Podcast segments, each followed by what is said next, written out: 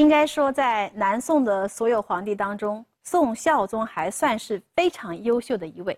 孝宗一上台，立即大刀阔斧地做了一系列的事情，让朝廷的气象为之一新。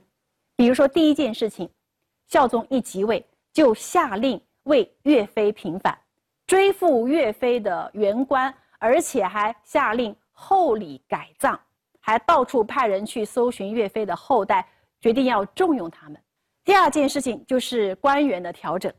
赵胜即位的第二年，也就是一一六三年，他改年号为隆兴元年正月，宋孝宗拜史浩为右丞相，而且任用著名的抗金将领张俊为枢密使，开府建康，对隔岸对峙的金兵啊形成了相当的威胁。那宋孝宗一上台，这样一个人员的布置。就显示出了孝宗北伐的态度。张俊呢，经历过多次宋金的战争，是一个经验比较丰富的老将了。但是张俊在高宗朝啊，一直不得重用。宋高宗很不喜欢张俊这个人，甚至说过啊，只要我在位一天，哪怕是亡国，我也绝不会用张俊来带兵。张俊这个人确实是有这种北伐的志向，但他呢，也有一个毛病。那就是轻率冒进，急于求成。在隆兴元年四月，准备还不够充分的情况之下，张俊呢贸然发动了对金兵的总攻。这次北伐不到一个月的时间，南宋的军队就在涪陵这个地方遭遇了惨败。那涪陵之败对于宋孝宗北伐的决心呢，是一个很严重的打击。不仅他自己北伐的决心有所动摇，再加上太上皇宋高宗施加的压力，那南宋朝廷又陷入了旷日持久的主和和主战的拉锯战当中。那这就是绍兴三十二年，也就是公元一一六三年立春前后，南宋朝廷的一个基本的局势。而再看辛弃疾个人，他在这一年刚刚是冲破了。千难万难，好不容易回归了南宋朝廷。尽管山东济南是他生命当中的第一故乡，但从小时候开始，辛弃疾和他的爷爷辛赞都将南宋朝廷视为他们精神上的真正的故乡，是他们精神上的娘家。他好不容易回归了娘家，本来是希望能够在南宋朝廷当中以正规军的身份。正面和金军对抗，可是没想到他一回来，立即被解除了武装。南宋朝廷只给了他一个江阴签判的小差事，而他带回来的万余起义军的兄弟被当作流民遣散到各个州县。即使是这样，南宋朝廷还生怕他们起来作乱。作为军人，他孔武有力，铁骨铮铮；作为诗人，辛弃疾的内心又是多愁善感的，生怕见花开花落，招来塞雁先还。无论春夏秋冬，在南边的每一个日日夜夜，他都会心怀故土，无数次梦回家乡的西园，醒来却徒增惆怅。辛弃疾是多么的羡慕那天边的群雁，在春暖大地。花儿绽放的美丽时节，能够展翅高飞，欣然北还。然而此时，他却受到南宋朝廷的猜忌，被频繁调动于不同的地方官任上，率兵北伐，恢复中原的梦想已然落空，只能遥望北方，仰天长叹。那么，在《汉宫春》里，辛弃疾究竟是如何表达他细腻？而又复杂的情感的呢？作为辛弃疾南归之后的开篇之作，它不仅仅是要在这首词当中来表达赏春、惜春的这样一种喜悦之情。春已归来，看美人头上袅袅春幡。词一开篇，好像给我们展现的是一种喜悦的迎春的感情，可是马上。无端风雨未肯收尽余寒，我想这两句词已经开始有了很明显的象征意义。这种无端风雨，表现的其实就是辛弃疾对于朝廷、对于国事的深深的担忧。他一直以来是那么的盼望能够以南宋朝廷正规军的身份打回山东，收复自己的家园。可是没想到，年时燕子料今宵梦到西园。去年南来的燕子，今年又可以飞回北方的故乡，而自己什么时候才能够回去呢？清愁不断，问何人会解连环？这几句是这首词的核心问题。南宋朝廷的统治者会不会有像当年齐国王后那样智勇双全的人，能够解除南宋朝廷所面临的种种危局呢？这才是辛弃疾在《汉宫春》当中最想表达的意愿，生怕见花开花落，招来塞雁先还。春光稍纵即逝，而朝廷抗金北伐的大好时机也稍纵即逝，所以他怕看到春天的花开，更怕看到春天的花落，因为花开花落意味着时光的流逝，而北方的燕子可能会比它还先回到故乡，自己何时能够堂堂正正的在南北之间自由的往来呢？所以啊，我们看。立春这一天，在大家都带着袅袅春帆、喜气洋洋的迎接春天的时候，而辛弃疾却在他的《汉宫春》词当中表达了赏春、伤春、惜春、留春、思乡、忧国、报国的种种丰富的意蕴。而这首《汉宫春》的流露出来的这种创作风格和基本情绪。可以说，也奠定了辛弃疾南归之后所有词作的基本情调。十六年后，也就是淳熙六年的三月，辛弃疾呢从湖北转运副使调任湖南转运副使，在他的同事为他饯行的宴席上面，辛弃疾又写下了一首非常有名的惜春词作《摸鱼儿》。更能消几番风雨，匆匆春又归去。惜春常怕花开早，何况落红无数。春且住。见说道：天涯芳草无归路，远春不余，算只有阴晴。画檐蛛网，近日惹飞絮。长门事，准你佳期又误。蛾眉曾有人妒。千金纵埋相如赋，脉脉此情谁诉？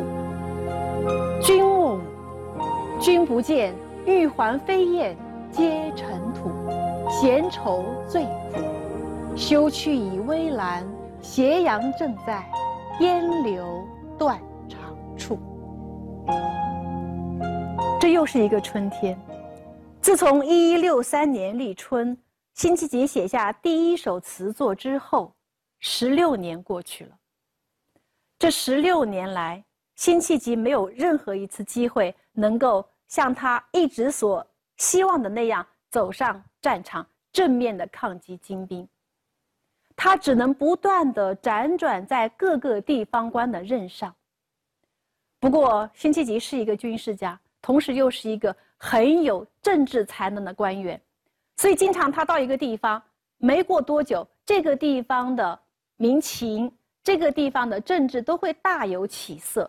可是，因为他的才干太突出，又会不断的引起朝廷的猜忌，所以经常是在一个地方没干多久，刚刚做出一点政绩来，朝廷一纸调令，又把他调到了另外一个地方。而淳熙六年春天从湖北调任湖南的时候。他在湖北转运副使的职位上，也仅仅只待了几个月的时间。可以说，这十六年来，辛弃疾是壮志未酬，所以他的这首《摸鱼儿》词是非常强烈的表达了他这样一种惜春的情绪。他的心里一直有一个梦，希望能有一天金戈铁马，挥师北伐。然而，在南宋朝廷偏安一隅的局面下，复国之梦是如此的遥不可及。外部恶劣的政治环境与内心强烈理想之间的冲突，导致了辛弃疾郁愤难抑。他心中的苦闷、悲愤与不甘，只有他自己明白。更能消几番风雨，匆匆春又归去。这是何等的无奈与落寞！与当初南归时意气风发的青年才俊相比，此时在官场上屡遭打压、壮志难酬的辛弃疾，陷入了深深的迷茫当中。满腔热血，唯有熔铸成一首首流传千古的动人诗篇。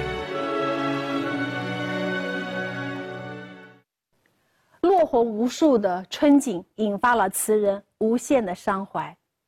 那娇嫩的春天，哪里经得起一番又一番的风雨摧折呢？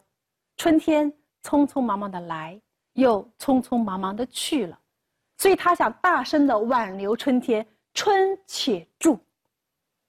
可是春天会不会理睬他呢？愿春不语，春天不说话，自顾自的流过去了。反而只有屋檐下的蜘蛛，好像还在成天尽心尽力地织着蛛网，试图去粘住漫天飞扬的柳絮，来表达他们挽留春天的这样一种情绪。可以说，词的上一片是直接的来抒发辛弃疾惜春的这样一种情意，而下一片就转入了历史的感怀当中。这首词的下一阙连续用了三个历史上著名的女性的故事来表达辛弃疾的这个情绪。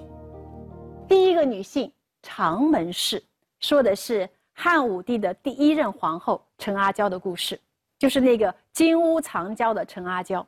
当年陈阿娇皇后是汉武帝多么宠爱的妻子，捧在手里怕摔了，含在嘴里怕化了。可是汉武帝是一个喜新厌旧的人，后来又拥有了年轻貌美的歌妓卫子夫，于是立卫子夫为皇后，把陈皇后打入冷宫长门宫。据说，在漫长而寂寞无聊的等待当中，陈皇后曾经花重金聘请汉朝的第一才子司马相如，为他写了一篇《长门赋》。由借长门赋来向汉武帝表达：虽然你不要我了，虽然你冷落我了，但我还是会一如既往的等待着你，忠诚于你。所以，其实啊，辛弃疾在这里是以陈皇后来自比，他认为自己就是那样一位高贵的、忠贞的贤臣，可是遭遇了皇帝的冷落。峨眉曾有人妒，因为朝廷当中妒忌他的人实在是太多了。词中写到的第二个女人是杨玉环。杨玉环曾经专宠多年，有了杨玉环之后，在唐玄宗的眼里，那可是六宫粉黛无颜色，三千宠爱在一身。有了顾盼生辉的杨贵妃，其他所有的女子都不在。唐玄宗眼里了，可是就是这么宠爱的杨贵妃，在安史之乱爆发之后，在马嵬坡发生兵变之后，唐玄宗为了保全自己的性命而不得已赐死了杨玉环，她的结局是很悲惨的。词中提到的第三个女人赵飞燕，赵飞燕是汉代汉成帝最宠爱的女人，也是。专宠很多年，可是汉成帝死了之后，赵飞燕也失去了最有力的靠山，最后是被迫自杀。杨玉环也好，赵飞燕也好，当年都是恃宠生骄的女子，当年都曾经风光得意，可最终的结果是什么呢？玉环飞燕皆尘土。最后不过像尘土一样消失在历史的烟尘当中，所以辛弃疾呀，一方面以地位最为高贵的陈皇后自比，一方面又把朝廷里面那些小人比作是一时风光得意的杨玉环、赵飞燕这样的女子。甚至啊，这首词一创作开来，有人就在里面去挖掘微言大义了。比如说最后两句“斜阳正在烟柳断肠处”，有人就说了，这个斜阳怕不就是指宋孝宗吧？宋孝宗一听也很不高兴，你一个大臣，居然敢把皇帝比喻成是摇摇欲坠的斜阳。你有几个脑袋都不够砍呢。不过当时呢，宋孝宗没有马上治罪，但是就在辛弃疾离开长沙调任江西之后不久，朝廷的旨意下了，辛弃疾被彻底罢官，从此开始了长达二十来年的闲居退隐的生活。这二十来年，辛弃疾是敛雄心，抗高调。变温婉成悲凉，廉颇还没有老，英雄的利剑却不得不长居剑鞘，再没有一鸣惊人的机会。开禧三年，也就是一二零七年，金人以索要权臣韩托胄的脑袋为条件和南宋朝廷议和，韩托胄勃然大怒啊！又再次想起了要抗金作战，又再次想到了要请辛弃疾出山来振奋士气。可是这一年，六十八岁的辛弃疾再也没有办法像当年一样豪迈的出山了。一二零七年，这也是辛弃疾生命当中的最后一年。六十八岁的辛弃疾是抱恨长眠，在他临终前，他还曾经用他全身的力气。高呼了几声“杀贼，杀贼”，那这是他留给这个世界的最后的心声。我不知道，在六十八岁的辛弃疾高喊“杀贼，杀贼”的时候，他有没有曾经想起过四十四年前，当他二十三岁的青春年华当中，在南归的第一个立春，兴致勃勃地欣赏着美人头上的袅袅春幡。